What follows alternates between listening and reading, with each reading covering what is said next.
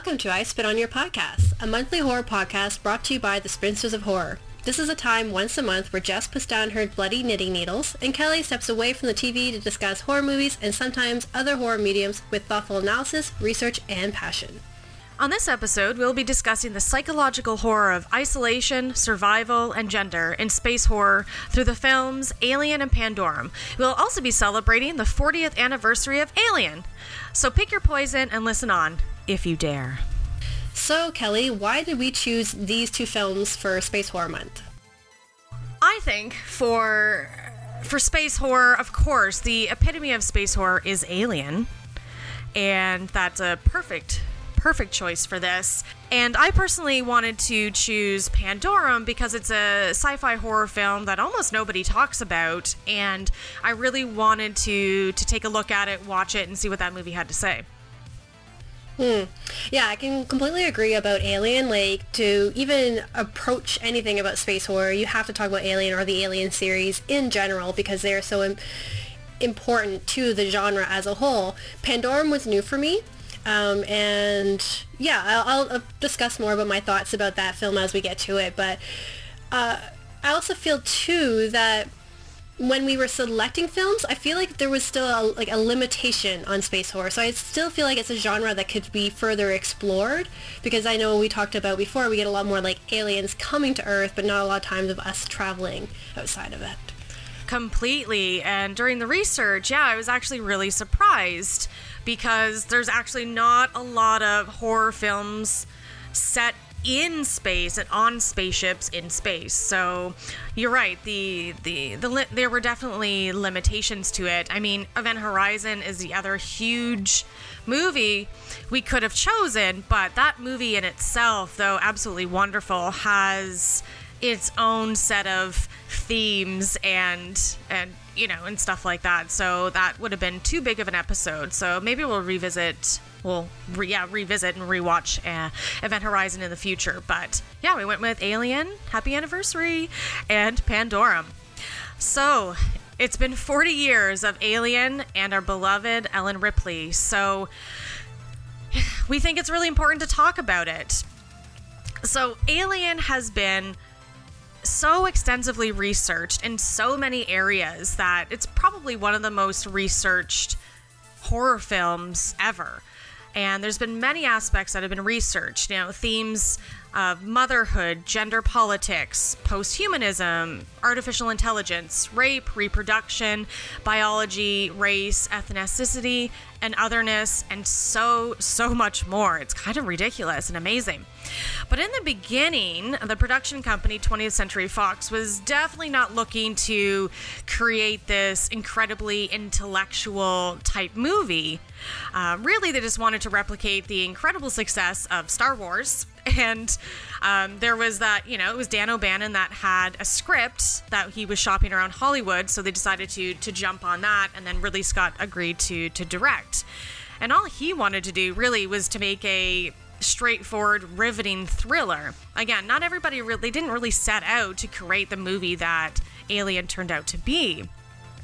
And its influence and everything was really kind of a shock to them.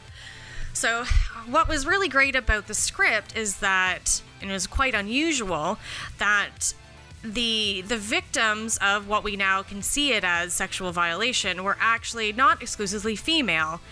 And Dan O'Bannon actually acknowledged that this was an intentional thing. And there was an interview in 2002 um, for the documentary Alien Saga, and he says, "quote I'm going to attack the audience sexually. I'm going to attack the men." I am going to put in every image I can think of to make the men in the audience cross their legs. So, this idea of unwilling impregnation it was kind of it was essentially an element that the the creator stumbled upon by accident and dan o'bannon was initially searching for an interesting way that the monster or the alien or xenomorph could embark and get onto the ship and then got the idea of uh, a member becoming pregnant with the offspring and then getting it into the ship. So Alien now is of course considered a complete horror classic and that chest burster scene is iconic it's amazing. It horrified audiences. It's still quite impactful to date now. And those were real reactions by the crew and the actors. It was bloody, it was horrifying, and one of the most like jolting, terrifying scenes in cinema overall. And of course, an incredible example of special effects. Incredible you know, and everybody has been trying to essentially replicate that and use that as an influence ongoing. And so I read this article. It was called 40 Years On What Can Ridley Scott's Alien Teach the hashtag Me Too Generation? It was a pretty intense article. And essentially, it was saying that, you know, Alien is telling us that humans are powerless to confront, you know, the terrors of the cosmos. And we may be afraid, but nobody's listening. And as we know, in space, no one can hear you scream.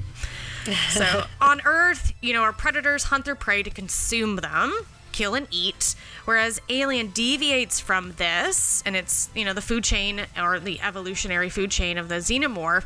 The creature is much more interested in impregnating humans as carriers for their babies, right? And uh, that in Alien, that can you know, provoke such primal horror of, of course, violation, sexual perversion, and we know that the alien xenomorph is quite phallic. That seems to be, you know, the whole Giger, you know, influence and everything. But there's so much more to that movie. Again, it's been so well researched that you could look into so many aspects of that movie and so deeply. So the xenomorph desires not to kill and to eat, but to impregnate and definitely not consensually. So all of our humans are raped, and Ripley, our beloved Ripley, is going to be raped, and that's what she has to continuously fight against. And of course, that possibility is really quite horrifying. You know, you know, over, you know, just being like stalked and killed, eaten, whatever, the fact that you will be raped. Uh, so, quote unquote from the article, what enables Alien to endure 40 years on is how it suggests men as well as women should fear rape. Sexual assault is not limited to female bodies. If Alien makes one thing plain, it is that everybody, regardless of their gender, suffers if sexual violence is allowed to take place unopposed. And we know right now the state of our society and sexual violence and rape and everything is still still problematic. We're still not doing what we need to do for these people. So, Alien has a lot to say, and it's such an incredible movie. And it's been 40 years, and there's so many things happening to celebrate this incredible movie. There's even a two day symposium called 40 Years of Alien that's being held at Bangor University in May, and I wish I could go. God, be so many like intellectual lectures and seminars and everything. It would just be absolutely fascinating.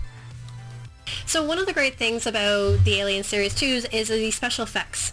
So when that came out in the 1970s and the early 1980s, Alien changed the landscape of how sci-fi cinema was going to go about.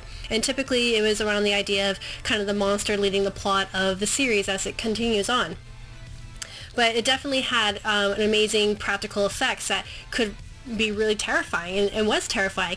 And one of the great things about the film as well is that Scott, really Scott wanted to make space relatable to people. And what's really great about Alien is that when you meet the Nostromo crew, they are all blue collar workers who are just earning a living. They're just trying to make a wage or trying to get their cut of the percentage.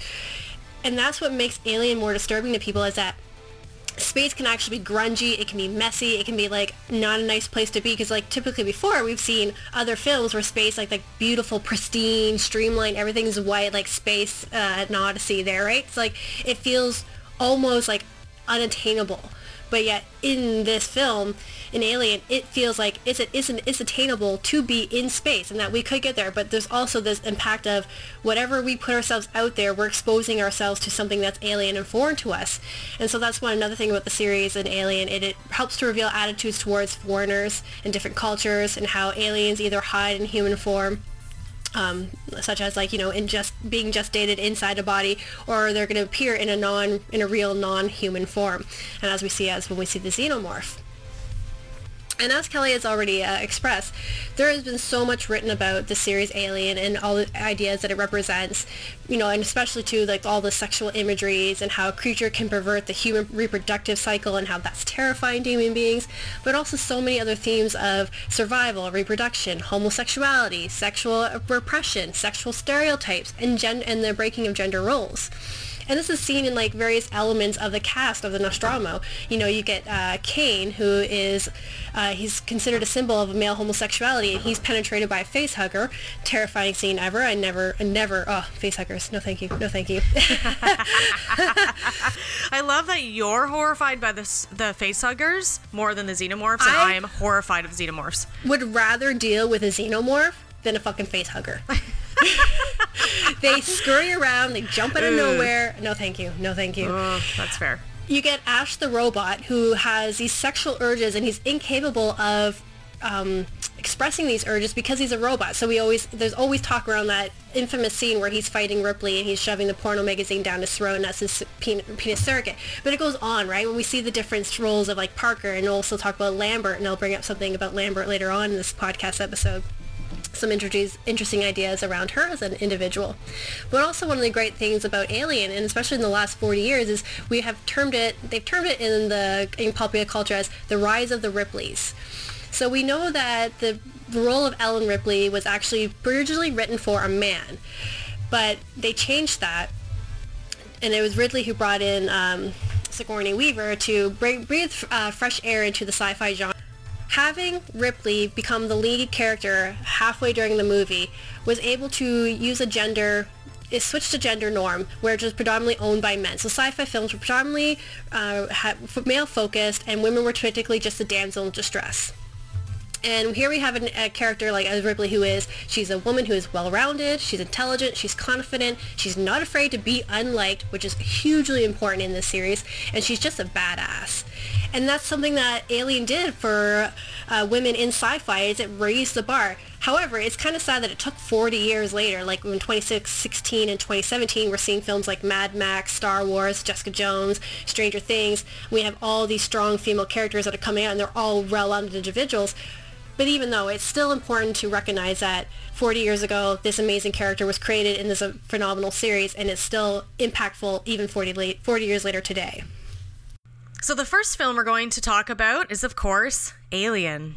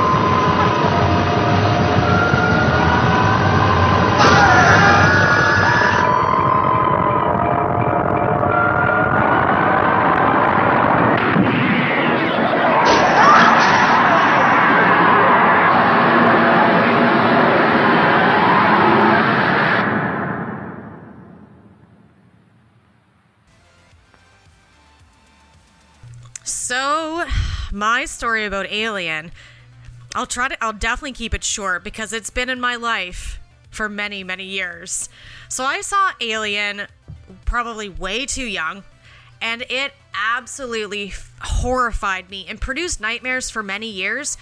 So much that I actually didn't revisit the whole series for probably 15, 20 years. Not even joking. It horrifies me. And this month has been the most horrifying month of my life in a very long time. Because I've been watch I've watched the entire series, all of those new 20th Century Fox alien shorts, uh, fan fiction, films, so many things. And I've just been horrified for like the last 30 days. I agree. Same here. So, about eight years ago, I finally did revisit Alien and Aliens, and I was still goddamn horrified. And like true feelings of fear, like I feel that like that anxiety of fear, the dread. I just gasp and I jump and I just I can't even. So rewatching Alien this time around, I have a box set and I pretty much watch all of the newer edition, like special collector's editions, and they're all two and a half hours long. And I noticed something in Alien that I've never noticed before. So that the very first kill of the xenomorph when Jonesy is running into that back room, there's chains and you know things hanging around uh, with uh, that gentleman's name who I always forget. Just like one of the mechanic Yeah, type I know who you're talking about. Anyways, so he's looking around and the camera points upwards and there's like that light coming in, the water trickling down, and the chains kind of moving back and forth. And there is a goddamn xenomorph just hanging out up in there. And I had never seen that before. Maybe because I've never seen this. Um, this edition of the movie before, but I I literally jumped out of Oh my, my skin. god. That that, that Ah. scene is terrifying enough as it is, but to think like you see the xenomorph and you know that the guy doesn't see the xenomorph, you're just like, fuck. Exactly. And uh, I've just been horrified all month. And also, I've been having nightmares again. So that's great. Um, well, my story is similar, but not like okay. So I knew all about the Alien Alien franchise. Everyone would talk about it to me tons of times. Like, have you ever seen it? No. I'm a terrified of extraterrestrials. Just flat out terrified. Um, when I was a younger kid, I used to watch a lot of like uh, I was abducted by alien stuff and like we really get really freaked out. So I would never watch any of these things, and I really was gonna stay away from this this genre of horror because it really still scares me. But like I talked about in my very first blog post of the month is I had a coworker who kept calling me Ripley when I was the supervisor of their department, and I said I don't understand why you're calling me Ripley. I know who she is, but why are you calling me her? And he's like, you need to watch the films. And so I was like, you know what? I'm curious. I'm gonna watch it. And of course, I watched Alien and then Aliens and understood why he was calling me Ripley, which was quite an honor. But that's when I saw it, and I was terrified, and I am still terrified. Like even like Kelly Ex- Express, watching these films again uh, makes me have nightmares. So yeah, So fantastic. It shows just such great, great Yeah. films. so what did you like? So what? I, what I like about Alien, I almost essentially am going to say everything. That movie is absolutely pure, pure magic, and I love everything about it. The creature design, the acting, the storyline, of course, Ripley, the atmospheric dread that's in it. I love space horror and sci fi horror overall. I wish there was more specifically of it. There's not, like we talked about earlier, just there's not enough of it. And I love it because it's a perfect place for terror. Jonesy, hmm. there's a cat in this movie that lives, which is amazing.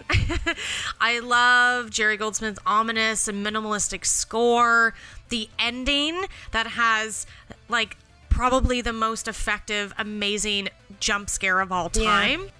And it's so perfect. I just absolutely love everything about that movie and I'm so glad that I got to rewatch it. It's it's one of those movies that horrifies me and I love it so much, but I don't revisit it very often because it just is it's too scary.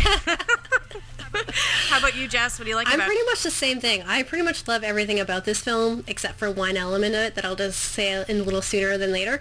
But um, yeah, the imagery, the score, the basic practical effects, the fact that you know that the alien is the most terrifying aspect of the film, but you don't see it. You do not see the xenomorph barely ever and like you said there's those moments where it's just so perfect where like it just kind of shows up and it's there like especially you know, like the very first kill, and like I said, I can't remember that character's name either, but when, you know, the, you're looking at the image of the cat, and the cat starts hissing, and then he, you know, you you, you turn back, and you know the alien is like dropping itself behind him, and you're like, oh my god, like, yeah, right. Like see, ah. like scenes like that. The fact that it is so well done. It's just such an atmospheric film. That's what I really enjoy about it. And yeah, I remember when I first watched it, I'm like, if she doesn't fucking save that cat, I'm done. Like she needs to go back and rescue Jonesy. And the fact that she does, I'm like, yes, I love you even more, Ellen Ripley, for saving your cat. Especially because it's an orange tabby, and I'm like holding my orange tabby, be like, save the cat. no crew members left exactly behind. right. So, is there anything you dislike about this? Not at all. So, like I said, I think this movie is absolute pure magic, and it is in my top five horror movies of all time for a reason, and for all those reasons already stated. And after rewatching it this time around, it might have kicked out The Exorcist as my favorite horror movie of Oh, all really? time. I'm gonna think on Okay. it. I think I'm gonna think on it. Yep. Interesting. Because I absolutely goddamn love it. Yes. So, are we gonna have a month where we do the Exorcist series? Oh dear God. Uh, maybe. to contend with that.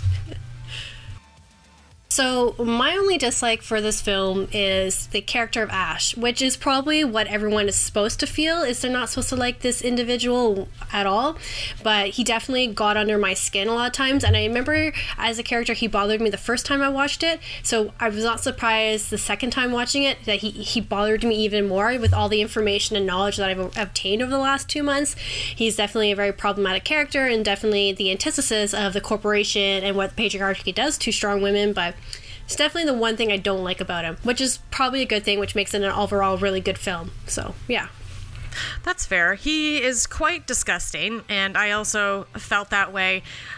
Doesn't make me dislike the film, but I do dislike him. But overall, yes, he was quite. He's gross. Yeah. Just disgusting. Exactly. Totally.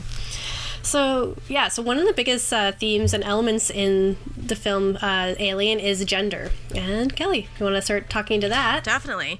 So, before the release of Alien in 1979, women in sci fi just touched on this briefly earlier, but they were pretty minimal. They had minimal characters, very small supporting roles, or they didn't have very empowering type roles. They're very generic supporting roles, or they were the quote unquote bimbo in space type character. Men all had the great leading roles. They were pilots, they were scientists, they were smart and probably handsome. The women were novelty, they were decoration, they were, you know, s- sexually charged, erotically charged, and sometimes it seemed as though they had an important role, but it was more of a facade. So they may have been a scientist, but they were, of course, maybe busting at the seams in a tight uniform. and then, you know, so they were still sexualized, but you couldn't really take them seriously, only for them to, in this apparent facade of a strong role, to shy away from conflict and then require a man's help. So, as we know, the original script for Alien, the g- characters' genders were interchangeable. It wasn't really a prominent thing. Anybody kind of could have been anyone. And this was really an unusual feature for a sci fi movie at the time. Which meant that, as we know, Ellen was Ellen Ripley was never really con- initially conceived as a woman at all, which is interesting. Which might make you know explain why her behavior as a character and as a woman didn't conform to those sexist stereotypes like I described earlier. You know, we have Ripley, who is a complete reversal of that gender role that we're seeing. She's the opposite. And in Alien, we actually pretty soon into it, once people start dying, we kill our most masculine male, the very handsome, wonderful Tom Skerritt, Dallas, our Dallas character, which is huge. You don't kill them off, right? Yeah. Right? He was the second one to die in that horrible, horrifying, horrible vent Oh. death. Yeah. No, but nobody go into vents. And if you watched our live stream of Jess playing Alien Isolation, and she's like, "Oh, I have to go in that vent," she, I could see her like the color drain from her face. She's like, "Oh no, no, no, no! I don't go into vents. That's where they are." Like, I know. That's why Yeah. that game's so horrifying. You don't go into vents in any fucking movie. Event Horizon, you don't go into vents, right? Horrifying No, things happened no. in there. so Ripley is she's intense. She's in control. Like Jess said, she's not afraid to be disliked and make those hard decisions. And she fights without hesitation. And at the end, she fucking blows the alien into space. You know, she. I'm sure there were moments that she was afraid, but you know, she had shit she had to do. She had to save herself. She had to save her cat.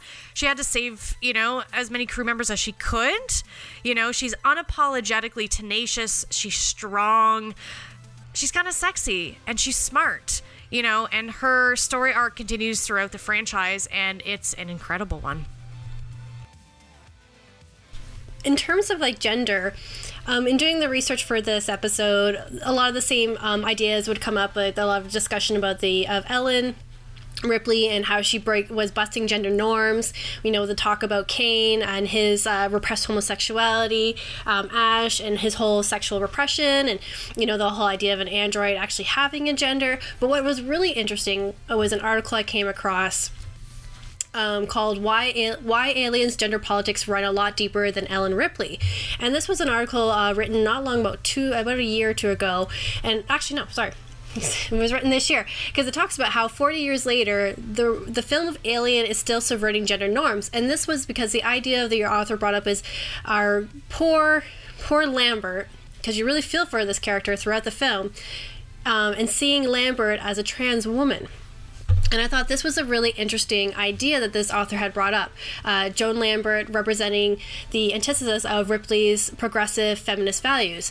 She's throughout the film, when we look at Lambert, she seems unsound. She seems terrifying. She's terrified. She's emotionally irrational. You know, she just like when you watch the film, you're just like, of course you're gonna root for Ellen Ripley because she's a badass and she's taking charge, and you're like, of course you're gonna look at Joan and be like, stop freaking out like calm or like you know you're you're you're you're being the typical woman in this film of just going into hysterics but in this article when they say when you you step back and you look at Lambert as a as the idea of a trans woman, it changes the way you observe her in this film. It changes how you look at gender in this film as well, and it's actually much more darker uh, film in this idea. And the reason that this article came up and they discuss this is that in Aliens, the second film, you see a very brief glimpse of the bios of the crews um, when they're talking to Ripley about the crew of the Nostromo, and they show this one clip. where They say Lambert, in quotes, despite conversion of at birth from male to female, so far there are no signs of suppressed trauma from gender reassignment. And so you sit back and you think, whoa, I did not even realize that. And it's like a kind of like makes a little bit more sense about the idea of uh, Lambert's um, kind of almost like detachment and kind of like uh, you know very what's the word i want to say like i can't even think of it. Just like when someone when someone is just like at they're just accepting life but they're not really just living it. They're just like i'm here you want me to do something. Complacent. Complacent there you go but in a very um, dejected type of way and so you wonder, wonder is Lambert suffering from gender dysphoria? She looks deject, dejected when she has to uh, has to leave the ship to go and explore.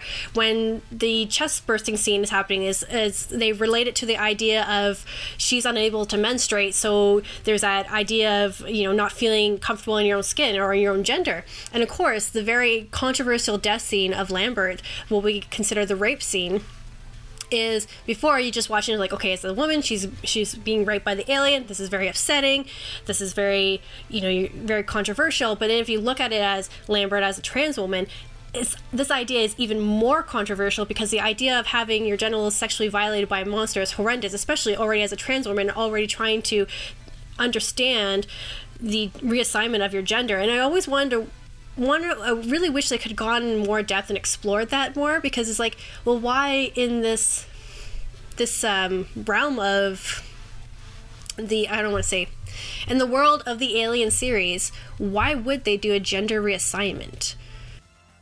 Yeah, it's kind of crazy. And uh, when I saw that Jess was was looking into this, uh, this article, I was blown away because I was like, who even noticed this? I literally just watched Aliens a couple of days prior, and it's very small on the screen, so you'd have to like stop it and enhance it, enhance, enhance, and to see it, and you're like, whoa, whoa, whoa, where is this even coming from? You're right. Why did it happen at birth? Was this something done to her? Because it doesn't, like you said, you totally quoted it.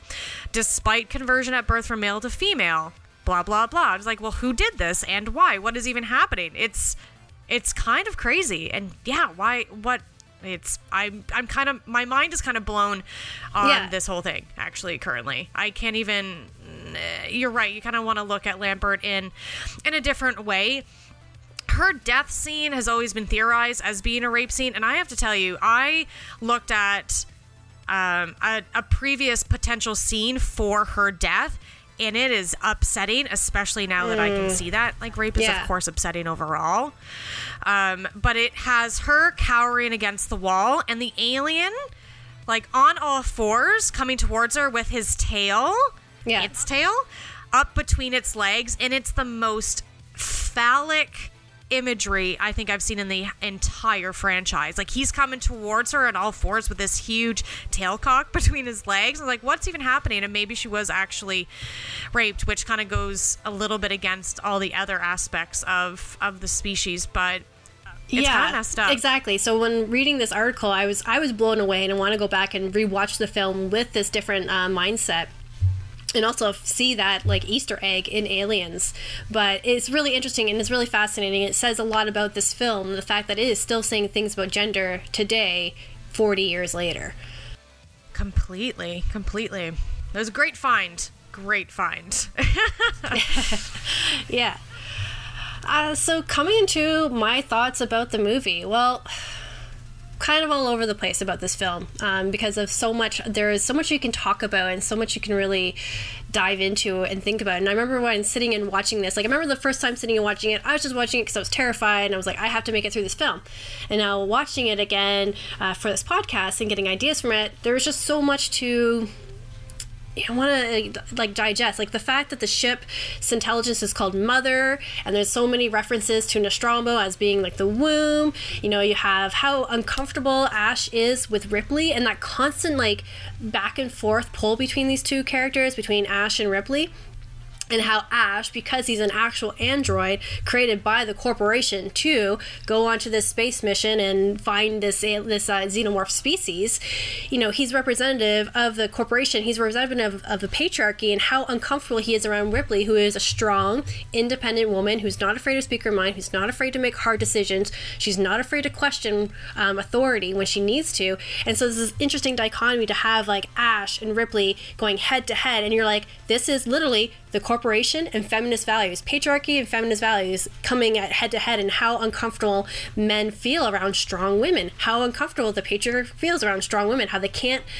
And like even like all of Ash's rationales to Ripley don't make sense, and you can tell that she's like, "I'm calling you on your bullshit," but okay, you want to make it sound like it's not bullshit, but it's bullshit to me and that's what I love about. And so, even though I hate the character of Ash, and he's disgusting, especially when he's dying and like the white, uh, his white blood, and how in a lot of articles they always like call that like semen. I'm just like, that's so gross. That's so gross. I frankly am more I'm more disturbed by the by their innards that are all like these round balls. You know what I mean? They have like these strips of quote unquote tissue and like their innards, and then there's like the, the like egg looking bulbs that are all throughout them, and then it's all white. It's gross. Yeah, well, that's what I mean. Like everything about the construction of the androids is weird to me, but especially that. And then also too, I couldn't help but go back to the character of Dallas and his guilt because it's really interesting that he is the captain of this ship. And you can understand where he's coming from. Like one of his crew members had been attacked by alien species. You know, he's forcing uh, Ripley to break quarantine to bring this this alien species onto the ship so they can try and save Kane. And the fact that this face hugger, you know, dies and scurries away somewhere, you just you feel like ev- all the decisions he makes after when after the alien bursts out of uh, Kane's chest and everyone's like okay, and it runs away, which is I have to say like that scene's terrifying when the alien bursts out of the chest, but then I always snicker a little bit when I see it run away because it's just so, so I know, right? hilarious. Like just this little thing like scurry across the table, and you're just like, "Oh my god, that's horrifying!" Ha, It makes ha, this ha, little noise. Cute. then you're like, "Wait a Yeah. second. exactly. But it's so interesting that he carries his guilt because he's like, okay, he's potentially unleashed something on his ship. His crew's in, in danger because he broke quarantine. He viol- and he so he feels like he has to take on this massive, you know, um, attempt to tr- uh, push the alien to push the xenomorph to the to the uh, cargo bay where they want to shoot it out there. And I thought, I remember just thinking like, yeah, I can understand why you would feel guilty why you have done this, and just sometimes when like men are feel like when they, that idea of like when men feel guilty about something, they make really irrational decisions or they just don't want to listen to the rationality of other people. And it's interesting too because like Ripley jumps in and says, "Okay, well, because you fucked up, I'm to go in and fix it." And I thought that was interesting too. Or like because especially when like they're talking about going back and forth to who's going to go into the air shaft and she's like i'll do it he's like no no no i'll do it she's like no no no i can do it you're the captain he's like no no no i'm doing it. and that's where i'm like oh yeah he feels fucking guilty for what he's unleashed on his crew of course he wants to go in but i find like ripley like you were right the whole time. You should be like, hey, dude, like, I was right, you were wrong.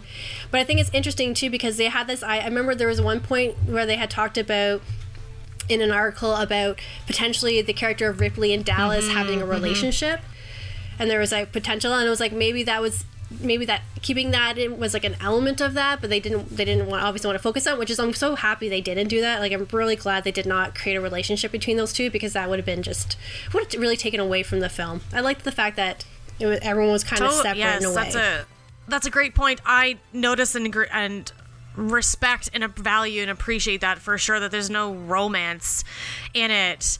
Um, I yeah. loved seeing how these characters were just real people. You know, there are no archetypes necessarily. Exactly, yeah. They're not caricatures of human beings. You know, they're just real folks on a ship. And what I noticed this time around was really there was nothing necessarily sexist among those characters I found. Everybody kind of just treat each other like with respect and they were co-workers they're all you know there to do their job. Um, women you know weren't necessarily treated in any different way. There seemed to be mutual respect for everyone. There was this one scene um, once the they notice the facehugger has fallen off of Kane and now they're in the med medical bay looking for it, and the facehugger falls on top of Ripley. It's dead, but it falls on top of her. She mm-hmm. screams and falls back, obviously. And Dallas runs over and like goes in front of her to protect her, putting himself between her and the facehugger. That might go into maybe there is that undercurrent of a of a romance.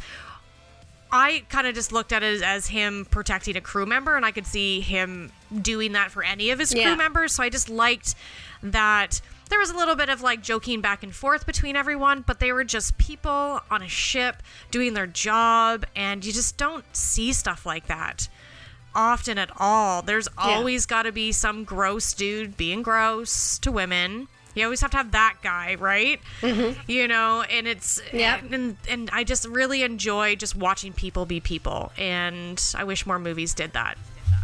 For sure. Yeah, it was interesting going back into that. That we have this eh, Alien kind of shows, and it's going back to a little bit something I said earlier, but they have this powerful female lead. She ended up becoming the lead at, at you know, in the beginning. It seems it's more of like an ensemble cast. There's not going to be anyone that really takes control, and then it's her, and that's fantastic. And so we have her with a gender neutral script, and it really shows that no humans are safe. So it doesn't really matter who you are, which really, of course, makes Alien the most terrifying because it doesn't matter. It does not matter who you are, you are going to die, which is absolutely terrifying. Yeah. so, a common theme in a lot of uh, sci-fi or space horror movies is the idea of like isolation, but really like time running out. So it creates tension and it can elevate the horror, and it's it's seen in a lot of it may not even be space horror but in movies set in space overall. And you can see it through the construction of a ship destruction of a ship and really you can see it to the advantage of the antagonist. So like an alien. And it ends up being like this perceived acceleration of time. So you're going from scene to scene it's kind of erratic and it's increasing the tensions and the fear of us as movie watchers. I know that cre- immediately makes me have more kind of like dread and anxiety watching a movie. And and you always have these people so they have to go off and work alone because they have to be most efficient. Okay you're going to go work on this and you're going to work on this but then we're splitting up. You never stay as a group. When there's safety in numbers everybody's always splitting up to do their different tasks and then they're left alone and nobody never can help you the group. and you're no longer safe. So you're easy to pick off. And like this happens in a lot of movies So you have all this stress on these characters to multitask yeah. in this quote unquote acceleration of time, and it just creates more and more tension and stress. We feel like we're in a rush. But so it feels like time speeding up, but it's actually not. You know, and oh, it provides such dread in me. I was like, oh my god, we have to like Yeah. get this, get the cat in the carrier. And she's like, oh fuck, I forgot the cat, and she's running around. And I was like, oh my god, Ripley, it could be anywhere. And now there's like all these sounds, so you can't hear anything. That xenomorph could literally be at any corner that you turn around in. Like it's just, I can't even. I'm I have anxiety right now. and then like Ugh. So losing control is a strong element also in sci-fi horror. Again, we're having our characters multitask under the serious pressure, and sometimes they're unable to complete their objectives. Or they're having complete, they're struggling because they're like, oh my god, there's like maybe this thing around me, and we have no, we have five minutes, and of course the five minutes turn into like 20 movie minutes, and like like they're trapped, and then you can see their weaknesses, and you know we end up understanding why they kind of all got there in the first place. So in Alien, it's like it's such it's pure space horror. They're literally trapped on a spaceship with the xenomorph and you cannot go anywhere. And that's why I love space horror movies because like you're screwed pretty much. You're screwed in so many ways if anything anything happens. You can't go anywhere. You can't ask for help. You just have to deal with it. Either you jump ship which is not always an option because maybe your escape pod's now damaged and like, you can't go anywhere. So you just you have to face them dead on, which we definitely see in Alien. They're like, "Yep, let's just kill this." You know, Parker's like, "I'm gonna go mm-hmm. kill this fucker yeah. right now." You know, and it's just it's so absolutely terrifying, and it's perfect design for that ship because you never know where that xenomorph's going to be happening, and Yeah. it's space is horrifying. It's horrifying. And it's also really reminiscent of i find deep space uh, sorry deep sea horror. A lot of similar elements. So you're in the vastness of the sea of the ocean and similar things happen. Like if you're in space if you breach the hull or something you can get sucked out. It'll you know release all your oxygen. Then you have t minus 10 minutes of oxygen being depleted. You're like well, okay well then i guess i'm dead and then like so in deep sea stuff you can have the, the water rushing in which is also an absolute fear of mine. So they both f- definitely af- keep me afraid and i love both of those genres. So it's uh Oh, I feel anxiety now. And Jonesy. we always have to talk about the cat because it's amazing and there's so many times where the cat's like Meow, and she's like shh it's okay it's okay. I'm like stop shush- shushing the cats. Cats hate being shushed. It sounds like a hiss. No wonder why he hisses at you. Ripley i know you love him. He i'm sure he loves Yeah. her too. You can't help but fall for a character like Ellen Ripley. Like as Kelly says, like when you start with the film, you see him like as an ensemble crew. Ripley doesn't come out to be a leader of the film until about 45 minutes into it, and she's forced into this position um, after the death of Dallas. But what I love about Ripley as a character, in that she represents and has carries elements, is that she's a curious individual. She's brash. She's outspoken. Uh, you know, I love when the guys are like, um, her not no, they're, they're like um hazing her or kind of like making poking fun of her when she's down, like helping them fix things, and she's just like, "Why don't you just go fuck off?" And they're like, "What?" She's like, walks away. totally right just like so nonchalantly and i was like i just want to Yeah, hug you exactly right. Like she just she's not afraid to speak her mind, and she seeks out knowledge, and she's willing to take action when she needs to. And even while blowing the alien out into space, she's still seen as human. She's still seen as relatable. You see moments where she's feeling fear. You see the moments when she's feeling like she's trying, like she's panic, like that scene where she's with Ash, Parker, Lambert, and you know they're trying to figure out what they're gonna do. And Parker's like, "I'm just gonna fucking kill this thing," and she's like, "Why don't you just shut up?" And you could tell she's trying to keep her cool at the same time as you know come up with a plan and that makes her someone that we can relate to and she also has this compassion. She she's able to put compassion aside for the greater good and that's where she has to make the hard decisions. And as i talked about in my last blog post the whole quarantine scene is a really powerful scene because you know not only does it kind of relate to a bit to reproductive rights but it relates to an idea that sometimes we have to make hard decisions for the greater good for the for that of, our, of the crew. And if they maybe would have just like followed ripley's orders and not violated that probably well, we probably wouldn't have a movie. So there would, wouldn't have this amazing movie, but, but yeah, we wouldn't have this movie. But she, you know, she had to make this hard decision. And I know that there's a scene in the in that, that was cut out in the film. You maybe saw it in like the director's cut where I guess like Lambert like attacks her and like smacks her and calls her a bitch for being like yep. you're gonna leave us out there. And just like yeah, that makes me unpopular, but we have rules.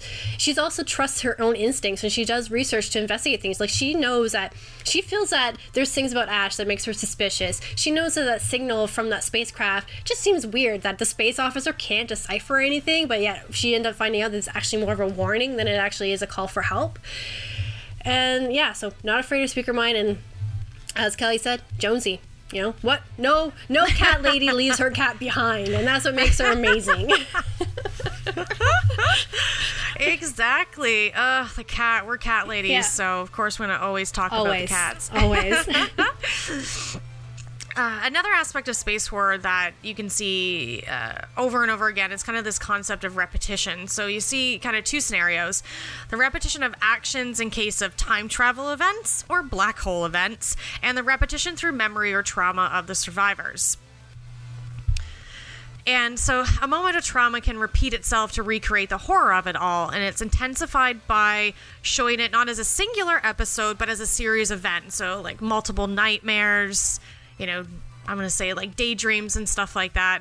And time is bound to this one incident, and of course that promotes horror for everyone because it shows a lack of lack of alternatives. And this is then sometimes used to create sequels, of course.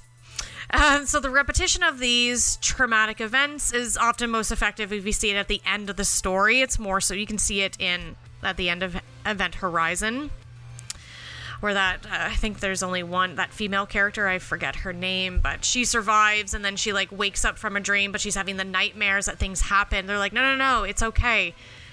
And they like you're you're safe now. It's like, is she really? Did this all just happen? You know, that's kind of what that means. So it shows that the horror, you know, that you thought ended doesn't actually, and then it continues to haunt their survivors. So that woman's gonna have nightmares probably for the rest of her life of the yeah. Event Horizon scenario. Yeah.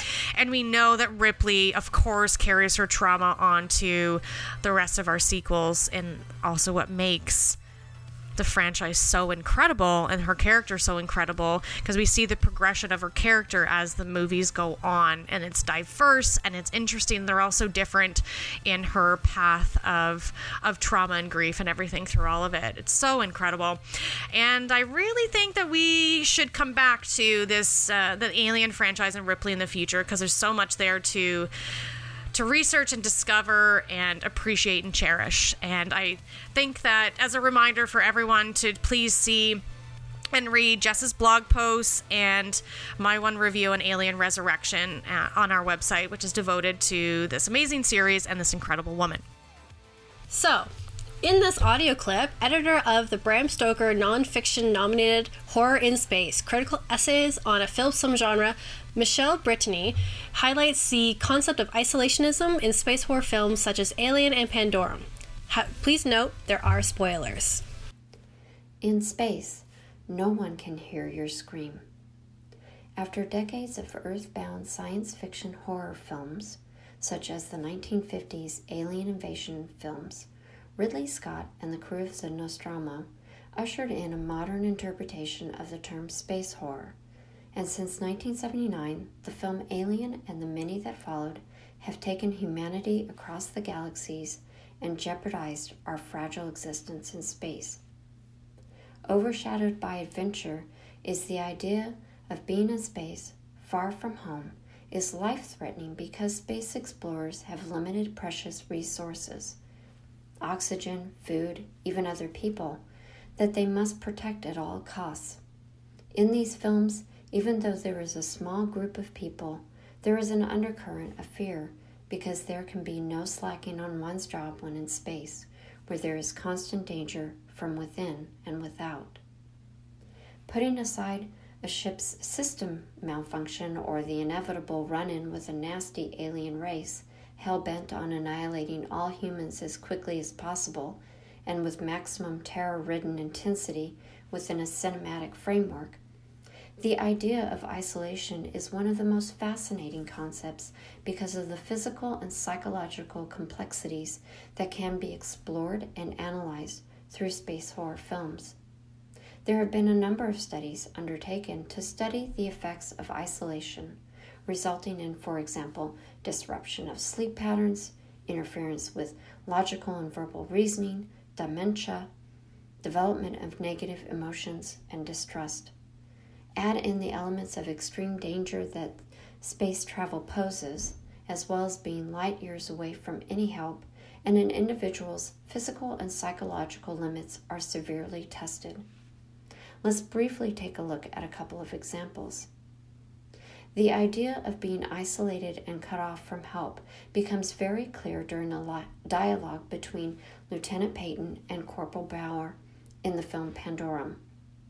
Bower believes that there has to be someone on the bridge of the ship who can help them because he sincerely believes that they are not alone. Payton explains the crux of their situation. Quote, Alone or not, we can't assume help will be coming. Out here, there is no rescue, and there is no turning around. End quote. Later in the film, Gallo reveals that Pandorum refers to a quote, psychological trauma the biological side effects of flying deep space, feeding into paranoia, and the paranoid brain feeding the side effects. A downward spiral, a descent into madness. End quote. The level headed Payton is soon revealed to be suffering from severe trauma himself that led him to hallucinate Gallo, for instance, as a coping mechanism. And in Alien, tempers flare and distrust develop amongst the crew. For example, Ripley distrusts Ash because of his disregard for protocol. Not to mention, he also displayed an unhealthy fascination and admiration for the aliens. The psychological effects of isolation become physical, specifically for Ripley in the final scenes of the film when she has to initiate the ship's self destruct sequence limiting her environment and resources to the small shuttle and then finally to the bare minimum her own spacesuit. Isolation has become one of space horror's constant companions and often relied upon tropes. Humans are social and not wired to be isolated, so an interesting dichotomy exists between the fear of isolation with the wonder and awe of space exploration. And if any good or bad space horror film has taught us, no amount of preparation will prepare our space travelers for what lies beyond our galaxy, where they will be alone amongst the stars. We want to thank Michele for her incredible contribution to this month's podcast. I strongly recommend her book, uh, Horror in Space. I have it, and it's truly one of a kind because there's not a lot of there's definitely I don't think any other books and not a lot of research into the subgenre of space horror. So it's amazing and if you're interested at all in the subgenre, I highly recommend picking it up. It's wonderful. It goes into some John Carpenter films.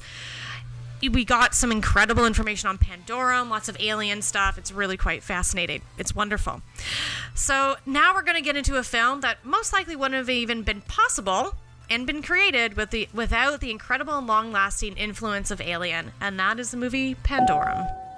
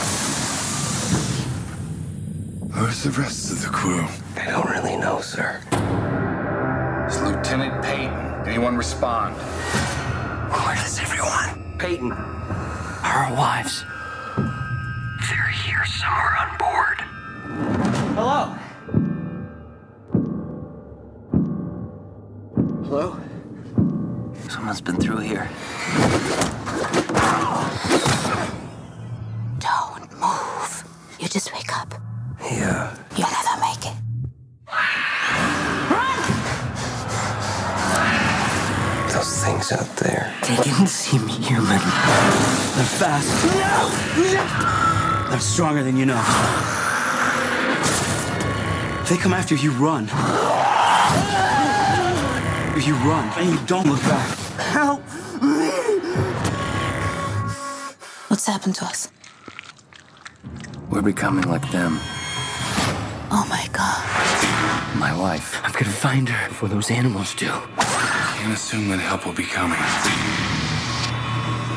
Is that your blood? Some of it is. What happened to the passenger? There's something wrong with them. They were hunting.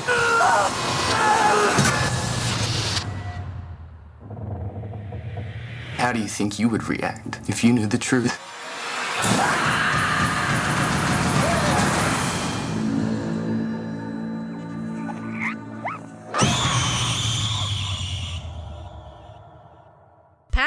Pandorum. So it turns out that many years ago I actually did watch this movie, and but I think I fell asleep. So in my I mind, why. in my mind, it was completely brand new. But as once I put it in and started watching it, I thought, oh yes, I have seen some of this. Anyways, but uh, so I was glad to, I guess, revisit it, and I really enjoyed watching it for the podcast. I this is my first time watching it. I had never seen it. Like I said, I don't typically seek out space horror um, because it's a genre that really scares me. And yeah, I watched this film for the podcast. Perfect. but what did you like? Did you like anything about it? um, not really. Oh. I actually did not care much for this film. Actually, honestly, between the, the different space horror I had to watch this uh, month, um, I actually preferred Apollo 18 to this movie. Oh, intriguing. Um, just because like Apollo 18 scared me more than this film. This film like kind Right. of like I didn't really understand the concept of Pandorum, like this the psychological el- element of it. Like there's just there's just a lot of loose ends that just didn't make any sense to me. Um, and uh, the yeah, there's just things weren't really explained and just uh, it just seemed very blah as a film. right, right. Yeah. Okay. So Well, I personally really, really enjoyed it. I really enjoyed the story. I love the action, the acting. Ben Foster always. And he is an actor that I enjoy anytime he's in something, but I could never actually tell you what he's in besides 30 Days of Night. besides 30 Days of Night and this movie. But I know him well. Like anytime he's in, I'm like, oh, Ben Foster's in this? I'm watching this immediately. and he played the um, Bower character, the the handsome main lead. guy. Yeah. Uh, I thought it was really beautifully done and super grim. So I liked that, and I really enjoyed the humanoid, weird, mutated creatures. Definitely. I thought those were really neat and scary. they remind me of orcs. Oh, yeah, that's interesting. Yeah. Orcs, the orcai, Yeah. you know, right? The Oh, but in space. Oh, God. space Oh, my God. Lord of the Rings in Lord of space. the Rings in space. Oh my god, please somebody make that. Fantasy sci-fi horror. Oh my goodness. Somebody do that, please. and I also really liked the score. It was kind of like this Okay, yeah. industrial metal The music thing. was, yeah, the music was good. I had that like German industrial Mm-hmm. music. I like that. Yeah, yeah, yeah. but I also did not like the ending though. The ending kind of, I felt the ending was a bit of a cop out.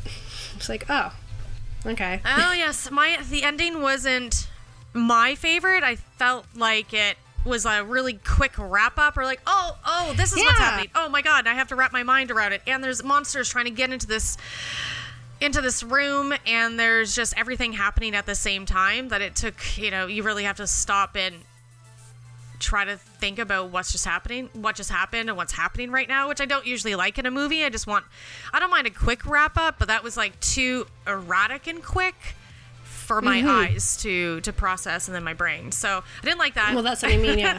Um, and also Nadia, the, the the woman in the movie, she kept whispering. I was like, why does she keep whispering? I understand you got to be quiet, and the men are speaking quietly, but she was whispering the whole time. And I'm like, please stop.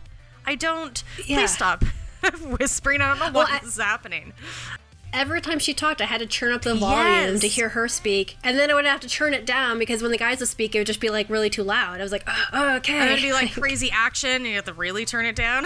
yeah, yeah, yeah, exactly, exactly.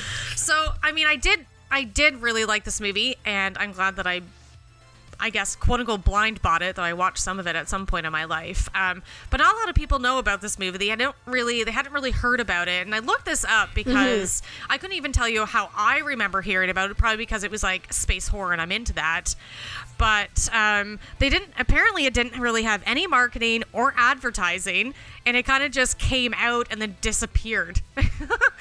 and it didn't make that much money and it just kind of went away and nobody talks about it. Though i think it maybe has a bit of a cult following. Maybe there's not enough people that like it to be considered a cult following but i interesting interesting ideas. I really liked it.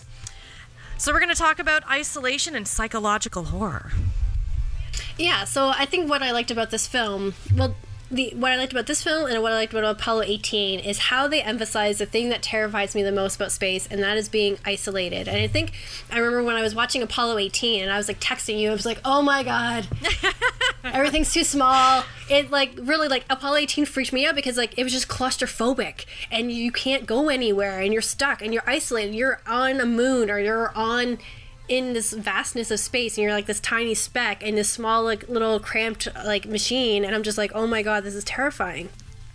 And this is actually something that is actual um, a real thing that people who uh, astronauts when they travel to space actually have to deal with. Um, there's uh, one of the articles i had read they're do they uh, recently just um, launched a, a museum exhibit at the Science and Tech Museum here in Ottawa, which is all about uh, living in like life in space, like what it's actually like for astronauts, and they really wanted to address the ideas of um, what astronauts have to deal with in terms of facing depression and isolation, and how really dangerous it is um, to be traveling in space. So, and a lot of times, because it's a different atmosphere and it's a different element, a lot of space travelers do actually experience hallucinations, um, and they have a tendency to act out or have abnormal brain electrical acti- electrical activity as things are happening. So we've seen that in Pandorum, or actually the concept of Pandorum, like the movie is called Pandorum, but it's actually called like it's about an actual space condition, like where you start to go crazy in the brain like that i never i didn't really catch that. Like they talked about it a bit in the film but not too much. Well it's like no the whole film was about that but um so typically whenever people are preparing for space they do a lot of a lot of simulations. Like they go like a year or two of just being in like deep deep water trying to live what it's like living in space. They deal like with simulations like when they're traveling to mars. They have to you know they check to see how people are going to be and not everyone can go in space. Not everyone could go out and and actually function. So because they, have to check like your sleep patterns change drastically. You end up sleeping longer. You end up uh, sleeping shorter. You're more likely to experience depression. Um, at least one issue feared before humans even made into orbit has. Uh, Oh, so okay, there's this whole idea. The Freudian psychi- psychiatrists have sep- speculated that the separation from Mother Earth could lead to a pathological separation anxiety where the temptation to escape through suicide into oblivion may be accompanied by an urge to destroy the space vehicle and the rest of the crew. That's fucked. So this is right Separation right? Then we- anxiety. oh God. and that and that's what we experience when we watch Pandorum, right? It's like Yeah. when when they found out that Earth was destroyed, that Dennis's Quaid character went insane and realized like we have nowhere to go, we can't go back to Earth, and so he starts to go mad Yeah. because he's separated from Earth and destroys the space vehicle and the rest of the crew. Okay, right? But Exactly. yep. that's an actual fear. Um, and like I said, the selection process is very precise for prospective crew members. They are constantly doing simulations to try and figure out all these because there's a lot of uh, brain like there's they end up having a lot of brain problems because space exploration takes a lot of toll on the human body and mind. And research research shows that space missions cause the brain's gray matter to deteriorate in a manner similar to aging, but at a faster rate. Jesus. Essentially, when you go to space, you're aging a lot faster than you would on Earth. You know what's crazy is that as people and like as children, you think that as astronauts, it's like this crazy, wonderful, glamorous, very cool job to have, but it's not. and that's actually why they done they did this exhibit. This Yeah. uh, they're they're doing this exhibit right now is to actually show people like, yeah, being an astronaut it can be cool, Yeah. but it's not very glamorous. No. There are things that you really have to go through. You know, you're separated from like astronauts are separated from their families, significant others for a very long period of time, and they're forced into cramped spaces with people and seeing the same people day in and day out, and conflict is going to arise, right? And so you have to learn how to live a life, a, this type of life with other people because you have no other way. And of existing. You're cut off from the rest of humanity. You're in extreme solitary. You have this heightened awareness of being by yourself. You're really alone. You're floating in space. There's no background noise of life, right? Like even like you could be at home in your own home and it could be quiet, but you're still hearing like a truck outside or something like that. Not in space. Ugh. You hear nothing. The vastness, You- you the just- absolute vastness Right? and quiet. Ugh. Yes. And literally you are you know like they they have this thing called like the overview effect so when astronauts are in space and they're looking at the world they have it said they a lot of astronauts they feel like they experience is like critical new perspective that can transform their lives but it can make them feel extremely lonely and extremely detached and uh, here's another thing. So one of the things articles I read was talking about like having the paranormal on a spaceship and how terrifying that is. Because like yeah, it's already terrifying as it is. You're isolated, you're alone, you're with the same people. If you hate the crew, you're stuck with them. So you're trying not to kill each other in a way of you know because as humans we all have egos, so we're all at one shape or form going to fight with one another. But if you have something terrifying on a ship, as we saw in Alien, you have no way out. You're like, you want to get into an escape pod, sure, go into an escape pod. What's it going to do? It's just going to suck you out into the vacuum of space. Where are you gonna go? And I remember thinking, I remember thinking that, like at the end of Pandorum, I'm like, okay, so they just, you know, spoiler alert, everyone, they get sucked out and they're onto like the water of the planet. Ugh. But part of me was like, wait a second, wait, wait a second why do we have escape pods on on spacecrafts anyway like like pods like that like a space like a space like shuttle that gets you off that makes sense like you can get off and you can fly away somewhere like Yeah. with ripley but a space pod that ejects you Yeah. and then you're just a pod floating in space And just hoping, I guess that's just the decision you make, right? Do you just die on the ship or you just hope that if you go into the escape pod someone's going to pick you up and hopefully your life support stays and doesn't get damaged Yep. because always always happens that somehow life support gets damaged in some Of way shape or form. So yeah, space contains everything we fear. It has the dark, it has the unknown, it has isolation. You're trapped. You have no idea what's going on. You can you don't even know what's happening out there, and you don't even know if you'll survive. So that's why space is horrifying. As Kelly has said in her, in her in her reviews before, stay the fuck on Earth. There's no need to go into space. As you can tell, we're both very deeply affected by space horror and space overall. it's been a very upsetting month. oh, God. Uh, yes, and as we see in Aliens, you know, uh, Ripley and Jonesy go off, and it's what I think it was 57 years later she gets found, and now you have to deal with that. At least she was found, but now it's like, oh, her daughter is dead, and here we are on this in this new life, and it's just it's very upsetting. Or she could not have been found and then just died. You know what I mean? So it just it's so crazy. I feel anxiety still. So in in sci-fi horror, uh, I mentioned this a bit earlier about um, you know this isolation and stuff like that, and our survivors of any kind of trauma. In, in our sci-fi horror they can be seen as hysteric they go through hallucinations the memories haunt them and so when they're on back on earth if they ever get there um, they can be perceived to be safe. But you know they're still experiencing their horror. They're still experiencing their trauma. I keep kind of bringing up aliens. We'll definitely get into that at some point in our lives. But you know nobody believes ripley you know? And it's uh, you know if you think about what's going to happen in Pandorum and we don't see this at the end but you know all those es- escape pods out of just an automatic uh, ejection from the ship due to the hull breach you know, if the survivors of that crazy movie and that crazy experience start explaining to the other people what happened, they may or may not actually believe them because it sounds really crazy, right?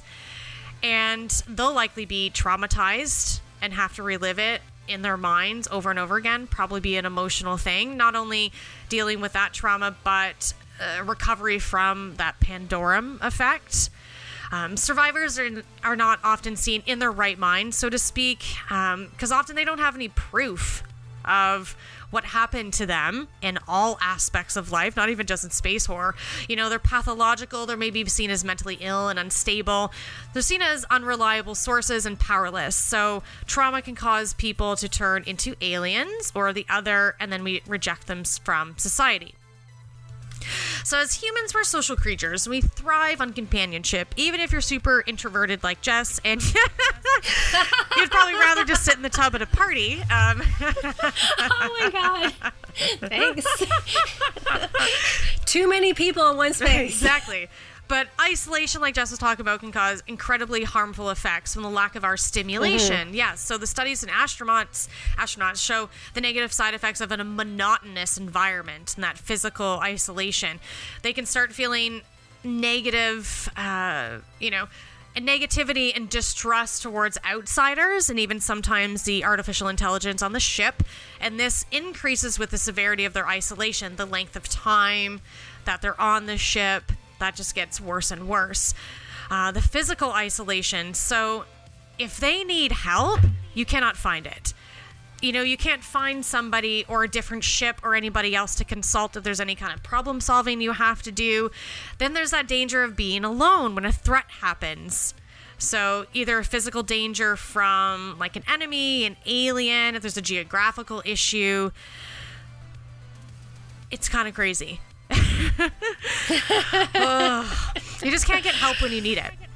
Uh, so, you know, that isolation and that psychological kind of trauma and horror, you know, creates a rich, rich space for us to explore our innermost fears. And we can see that fear on the screen, you know, projected back onto us. So the fear created by isolation can become our tool for survival. And what are you willing and capable of doing to survive? And we'll look into that when we talk about Pandorum more specifically. Yeah, so it was really interesting in terms of like like I have thoughts around this film, but not many thoughts because it wasn't really something I really enjoyed. But I like this film is often overlooked and is actually critically dismissed quite often. And it was really interesting that one article that I read talked about how it is a film filled with claustrophobic dread. I get that. The whole scene of Bower going Ugh. through the ventilation or wherever he's in. Once again, Oh, they're always in vents. Always in vents See? in space. They're You always in fucking vents.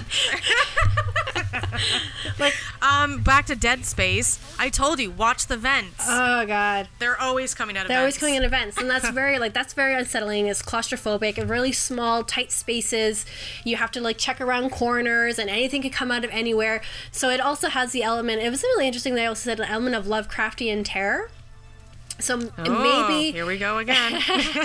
so it's like maybe in the idea of the creatures, or as like I don't even know if they the creatures they because I guess the creatures are like evolved humans that had been that had gotten out of the pods after time and like maybe like and they were just representatives of, of the total breakdown of society in terms of like those who survive and those who go into complete chaos uh Definitely, and they were essentially created by space. Yeah, well, yeah, and like, that would have been interesting too to understand more of these characters, and maybe a Nadia talked about them, but because she whispered all the time, I had no fucking idea what she was saying. Uh, but I think this film was a good, it was, you know, it was a good representation when I think back because they said like Dennis's Quaid character suffered from orbital dysfunction syndrome or Pandorum, and I thought that was really interesting because yeah, it does really, it does talk about the idea of what it can feel like when you are isolated from your home planet. You know, you you're forced to leave Earth. You're still you have this attachment to it, and then you know when you find out that that your planet's gone, like I, I yeah, I can understand that you would become a little unhinged. But at the same time, too, all the, I have all these questions of like, well, why wasn't things like that monitored? What are these crews doing? Where are the scientific offers on these? Because like I also know in like like hey okay so i may not like space horror but I do like space stuff. So I'm a big I'm a big Star Trek fan. So I I have all these questions of like, well, you would have a science officer or you would have a psychologist who would go in and check in to make sure that you're doing okay and what's going on with you. And so I was like, where did all that happen? It was just like just like it just seemed like kind of like this. They're they're col- Oh yeah, and the other thing about space, you're always colonizing. you always want to bring other people with you. And you always have like thousands of human lives that you're responsible for. So I thought that was really interesting in that film and the aspect of the loss of civilization has this idea of savagery versus solidarity. And you see that throughout the film where you have these savage monsters, but they're also together. Like they they work together as a team, whereas the surviving humans are, you know, I've, you see Nadia like attacking um, Bower, and then when Bower rescued Shepard, which hint hint Norman Reedus was Shepard. Totally. I looked. I was like, "Hey, is that him?" I know, right? I was totally like, wait a second, that guy looks really familiar. moment. And I'm like, it's Norman Reedus. But it, it showed this idea of like, these two are flight officers, but that whole breakdown of like, I'm on my own, I'm fucking isolated, I need to survive, so you're on your, like, fuck you. So always that human idea of, we're not going to work together to deal with the issue, we're going to work apart. We're going to be separate because I can't trust you. And that's always that, and that's very prevalent in this film. And we oh, will see that. We see that with Dennis's Quaid character as he's, you know, ends up struggling with this inner turmoil within that he can't trust anyone of what's happening. Completely. Yeah, exactly. You know, sci-fi horror I find it's always so visceral. And there's, you know, you can see a lot of body horror in it and it's more reasons to absolutely love it. So there is uh Jess you definitely touched on this and I'm going to go further into it but there is you're right when they get that message from earth saying yep you're our last hope. You can't come back here. Keep moving on. Because the idea for it was to go on to a new planet and of course I don't remember the name I didn't make note of it but to tanis Right, Tanis, to, you know, because we destroyed our own planet, let's go to a new one and then destroy that one. I really, Oh, it, it angers me so much. Every time, right? Every time. They're like, oh, we destroyed this one. Let's just take our incredible huge spaceship carrying like 100,000 people, and it's called cross generational space travel because you're going to live and die in that ship, and the end result is to have enough people to colonize this new planet. So they say essentially like there's no one to rescue you and you can't turn around. So this ship is like that's it. They're completely isolated. There's no turning back. They have to carry on with this journey, this epic, epic journey. And some people could go, that could cause you to go a little out of your mind because that's a very isolating kind of experience. And you don't know how what's going to happen as we know. It's so tumultuous of an issue like these these journeys you just don't know what's going to happen. So these people are all that's left and that causes him to have that mental break. So they can't go back to their place called home and they have to live and die on this ship. So it comes down to this feeling of being lost in space which is a, rel- a relative common theme theme in sci-fi horror. So a ship is lost in space, generally speaking, without a known return to Earth. So in Pandorum, you have sacrificial abandonments and disappearances. So we have like open endings. We just don't know what's going to happen. The characters fear their unknown fate as they're kind of lost in space. Um, and this unknown fate of the characters transfers, you know, into our imagination as movie watchers, and then we have the fear of the unknown and we have complete like empathy for these people. So in Pandorum, this lost in space type feeling causes like a reflect it causes a collective anxiety of loss of identity and individuality. Hmm. And Yeah. this causes tension in the movie because the created by the characters, they have this emotional response to being quote unquote taken over by this like greater situation that's completely out of their control and now they're giving up on their responsibilities and actions right? No mm-hmm. one's in charge now. No one cares. It's all about survival. There's no authority and it's every person for themselves like jess was saying. Like the humans are just like nope total breakdown in society. Nobody's in charge and i'm just going to do my own thing and i'm just going to survive. It's a dog eat dog world and that's what we're going to do. But our quote unquote savages yeah, they stick together, they hunt together, they do stuff together because in order to survive, they know you stick together. You don't go off on your own. right? never. You don't do that. It's power in numbers, Yeah. right? yeah, exactly. That's why they do so well, those sea savages. Like, Let's talk about Nadia. So I don't have too too much to say about Nadia. I mean, besides her terrible whispering, which made it just like very challenging to to watch her as a character. But I liked her. I found she was violent. I liked her mistrust. I was like, oh, she just like fight first, ask questions later. Very mysterious, but she was a survivor, and she's like, I'm just going to survive. I know what to survive. I know what to do. She was strong. She was also tenacious. Like she was a really, I liked her overall as a character. I liked seeing her, and she was the only female in that essentially. So Which you bring up a really interesting point. Yeah, like she was the only female in this film, and I thought, yeah, she was always like, you know, shoot first, questions later type thing. But the one thing I picked up on that bothered me and that was out of place for her character mm. Was the alien child. Right. How she reacts when she sees the alien child. Like, it just was completely out of character. Like, the whole time, she's like, she's treating these, she's educating these guys, like, no, these things are killers. They're going to kill us. Like, we just need to Yeah. take care of ourselves, protect ourselves. And they come across the alien child, and the one guy is about to go kill it. And she's like, oh, God, no, don't kill it. And you're like, wait. Wouldn't you be the first one to kill this thing? Like you know more than anyone else that this is this is dangerous. Yeah. But her maternal instincts Hmm. come into play, and she's like, "Oh no, we can't kill the child," right? And they're like, "No, the child's going to lead them right to us." And I thought that was really interesting, and how they go complete deviation of her character, and like this possible love story happening between her and Bower kind of started creeping Hmm. in. I kind of Mm-hmm. got like a little. So it was like, was she softening because she's with a, a stronger man or something like that, and now she's not a sh- like the the same kind of fighter. Like she gets injured. Um, and so now she's like a damsel in distress because like Bower and the guys kind of have to protect her. So I found that I feel like from that moment on there was a complete deviation from her character, which which bothered me in the end. Because then at the end, when you see the other guy fighting the one alien, and you see the alien child come back again, Yeah. and he's just like, "Oh no, I won't kill you," and then the alien child kills him. Like, dude, we saw that coming. Like, Yes. You know, it's uh, sometimes you you just never cease to amaze me the things that you see in movies that I don't see. And your insight is great, Jess. Um, thank you. like I, I when you said that, I'm like, oh, I did notice her hesitation, which is really annoying because you like you said you know just as well or better than everybody else that the you cannot you're not trusting any of these creatures that's not the point you no you don't these creatures are here to 100% survive and what they're going to do to survive is to kill you despite Yeah. age if we know anything about any type of society that human or not that even young ones understand that they have to survive so you cannot it's not like it was an infant you know Yeah, no, it was like it a was- teenager yeah Right? But imagine, right? Mm-hmm. Like, imagine if they had that scene where she killed the alien child.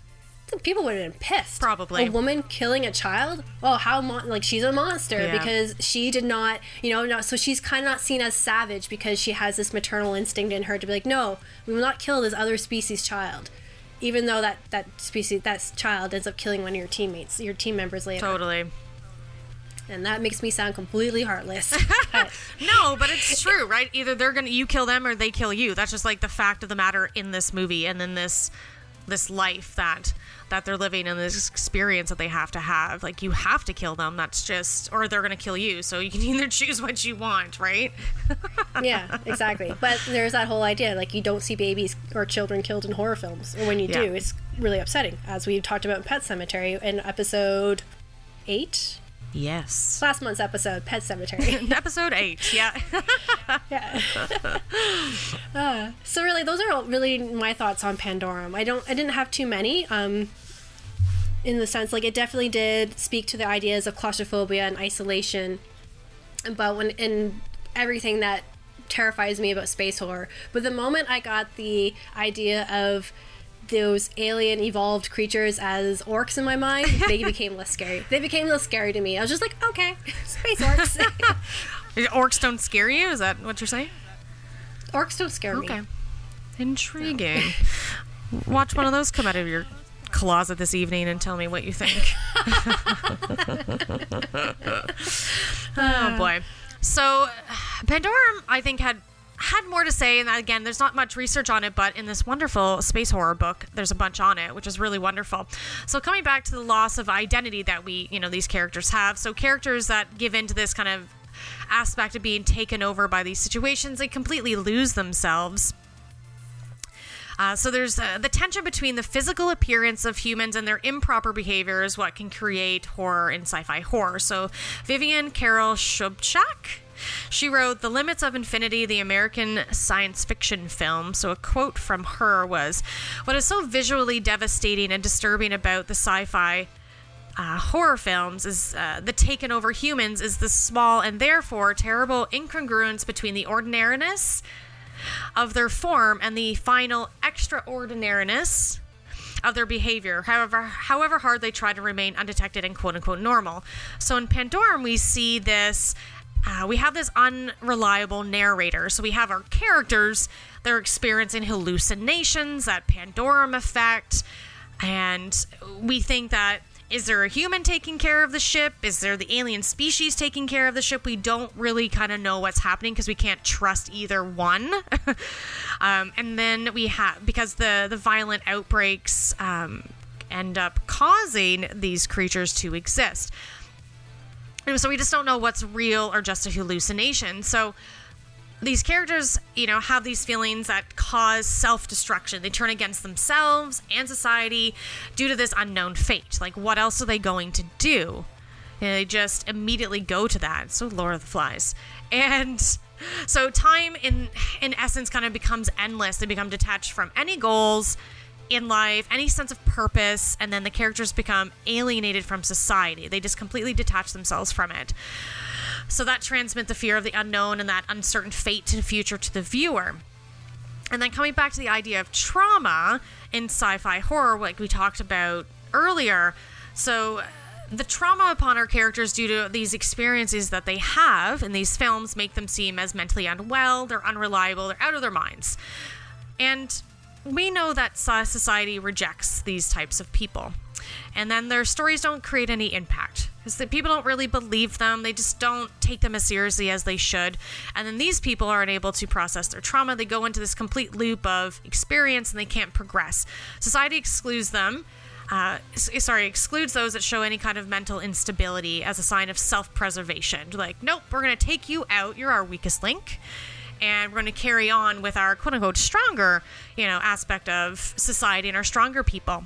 So in Pandorum, this exclusion creates these weird mutated humanoids that evolve in the ship and of the ship.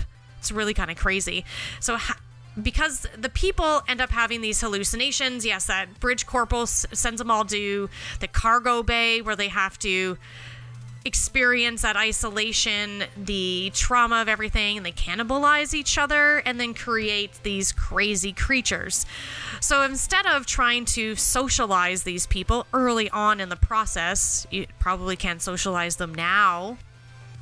Um, we don't have a time frame, but thinking of, you know, Dennis Quaid's character as an adult male, so he's probably maybe in his 40s and as like the young guy maybe he's 20 so maybe it's like 25 years later. We don't know. They never say the your time frame. Um, so you don't know and how long it took for them to create these creatures of like inbreeding and cannibalize cannibalizing them and everything. So in the in the early phases so instead of socializing these mutants quote unquote that were created by this whole kerfuffle they just kill them instead so they exclude them, they kill them, and carry on with our stronger humans, which I thought was an interesting way to to look at the movie and look at those creatures in that kind of way. So, might be more to this movie than you know a lot of people think and i think more research could be done into this movie and i really did like it and i liked what i read about it and i think it had some interesting things to to say there so time for our spinster's final thoughts Ah, so my final thoughts. Space horror. It's all about isolation, fear of the foreign. You have ideas of classism, sexism, the unknown, darkness, the vastness of space, and how terrifying that is. So, in all in all, space horror, while it is, uh, it's still, I feel like it's a, still an underdeveloped genre in the horror genre.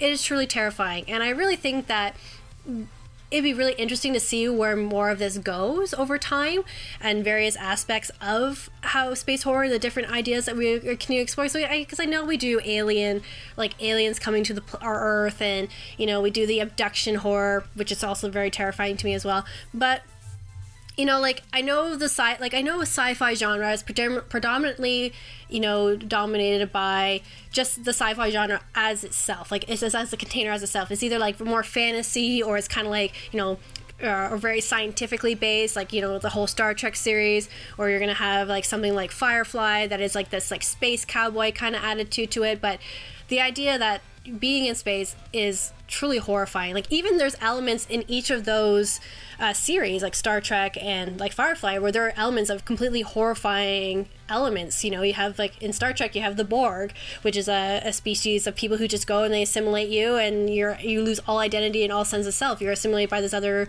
uh, species of alien, and then you have um, in Firefly, you have these terrifying Reavers, which we have no idea who these are, and they come onto your ships so I just think it's a genre that can can we can still continue to explore more despite how much it terrifies me, and also what I love about this series, uh, the Alien series, is once again we get Ellen Ripley, and it's really interesting because like as myself has been I've been getting into the horror genre more, and I've always found there's always been fictional, inspirational, strong women for me throughout my life. Uh, we've I've had to always like look towards Xena. Um, you know, vampire, like all these different elements, but like for some reason, Ellen Ripley really sings to me because it, I feel like I can really relate to her as as a as a character, as an individual, as her struggles. You know what what you have to do when you're forced into these leadership positions that you didn't really ask for, but you know you just have to do it so you can protect your crew, to protect your life, to protect yourself, and that's what I really enjoy about the film Alien. That's what I enjoy about the Alien series and uh, hopefully you know over time i won't get so terrified and i won't have so many nightmares. Why it's like i can only revisit this series like every couple years because i i, I like to sleep. I enjoy sleep. Lots of nightmares lots of restless nights so yeah. Kelly your final thoughts. My final thoughts are definitely going to mirror yours in, in a lot of ways. Um, yeah space horror i think is my new favorite subgenre. I always liked it but, you know, after watching some different movies and watching this whole like Alien 1 through 4, reading more about it with my space horror book, I guess it's horror in space. It's just it's fascinating. It's probably one of the most horrific that I've seen. The imagery is I don't think it, it you've seen much like this anywhere else in any of the other subgenres. So I too am curious to see if anybody else tries to do any more kind of space horror, if they can think of unique, original, refreshing ideas, I would be 100% all over watching that. It's fantastic and just rich and ripe for horror and themes and strong female characters for sure. So, yes, I rewatched Alien 1 through 4 in a different kind of order, but I watched 1, 4, and then 2 and 3. And I have found rewatching them and my research this month and looking into Ellen Ripley, what an it's just been such an emotional, enlightening, and incredibly frightening month for me. Xenomorphs are the things that since a child has terrified me the most. And I have been watching so many things with aliens in them, with xenomorphs in them, sorry, that I've also had nightmares, and it's been just reading about that incredible franchise has been so amazing for me. And you know, just been such an enlightening experience. And I have an absolutely newfound love and adoration for this franchise because there's so much there to look into and to, you know, have some self reflection on. And then we, again, we have Ripley, we cannot talk about the Alien franchise without this incredible woman. And the emotional part of watching this series is, you know, watching it now, you know, one through four, you know, evaluating it, researching it, looking further into it. I was so deeply moved by her plight and her story arc and everything throughout it. And I love Alien as her like initial throwing her into this leadership role that she did so gracefully and mm-hmm. then carrying on and seeing how her life and death progresses and then her resurrection. And what an, I I see myself in her and she has now officially become tied with Buffy my favorite woman in horror completely And thinking of Ripley and Buffy, so another aspect that was super emotional for me is when I rewatched Alien 3 this month because I wanted to watch everything and just horrify myself. But then I was super intrigued by everything I was reading and just wanted to just rewatch everything. It'd been a number of years since I did. And seeing the parallels between these two fantastic, strong warrior women and Ripley's death at the end of Alien 3 and Buffy's death at the end of The Gift in season 5 as I was crying and thinking about these parallels because Buffy still deeply moves me, I it just I don't know, it kind of just changed my perspective on things and I absolutely adore both these women and now I've been inspired to write a piece on it for for next month. So look for that at the end of next month my Ripley and Buffy kind of parallel lives uh, piece. So I'm really looking forward to that. So that ends our episode on the horrific exploration of Alien and Pandorum. Happy anniversary, Alien! we want to thank Dance of the Dead for our intro outro music, Row Beast, and Brandon for all of his work on our promotional materials. Also, thank you to all of you listeners. We want to remind you to follow us on our website, spinstersofhorror.com, our Facebook, Spinsters of Horror. We're also on Twitter at Horror Spinsters and Instagram at Spinsters of Horror. As well, please rate and review us on SoundCloud, Stitcher, iTunes, Spotify, and any podcasting app that you listen to us on. And a reminder, we also have merch. Please visit TeePublic to purchase one of our t-shirts or buy one of our stickers from our shop located on the website. So next month, we start our explorations into a beloved TV series, Buffy the Vampire Slayer. we'll yes. Be- oh my god. We'll be Kelly is so excited. We'll be doing a part one of three part series into the show, our heroine and our and her everlasting influence. So until then, remember the future of fear is female.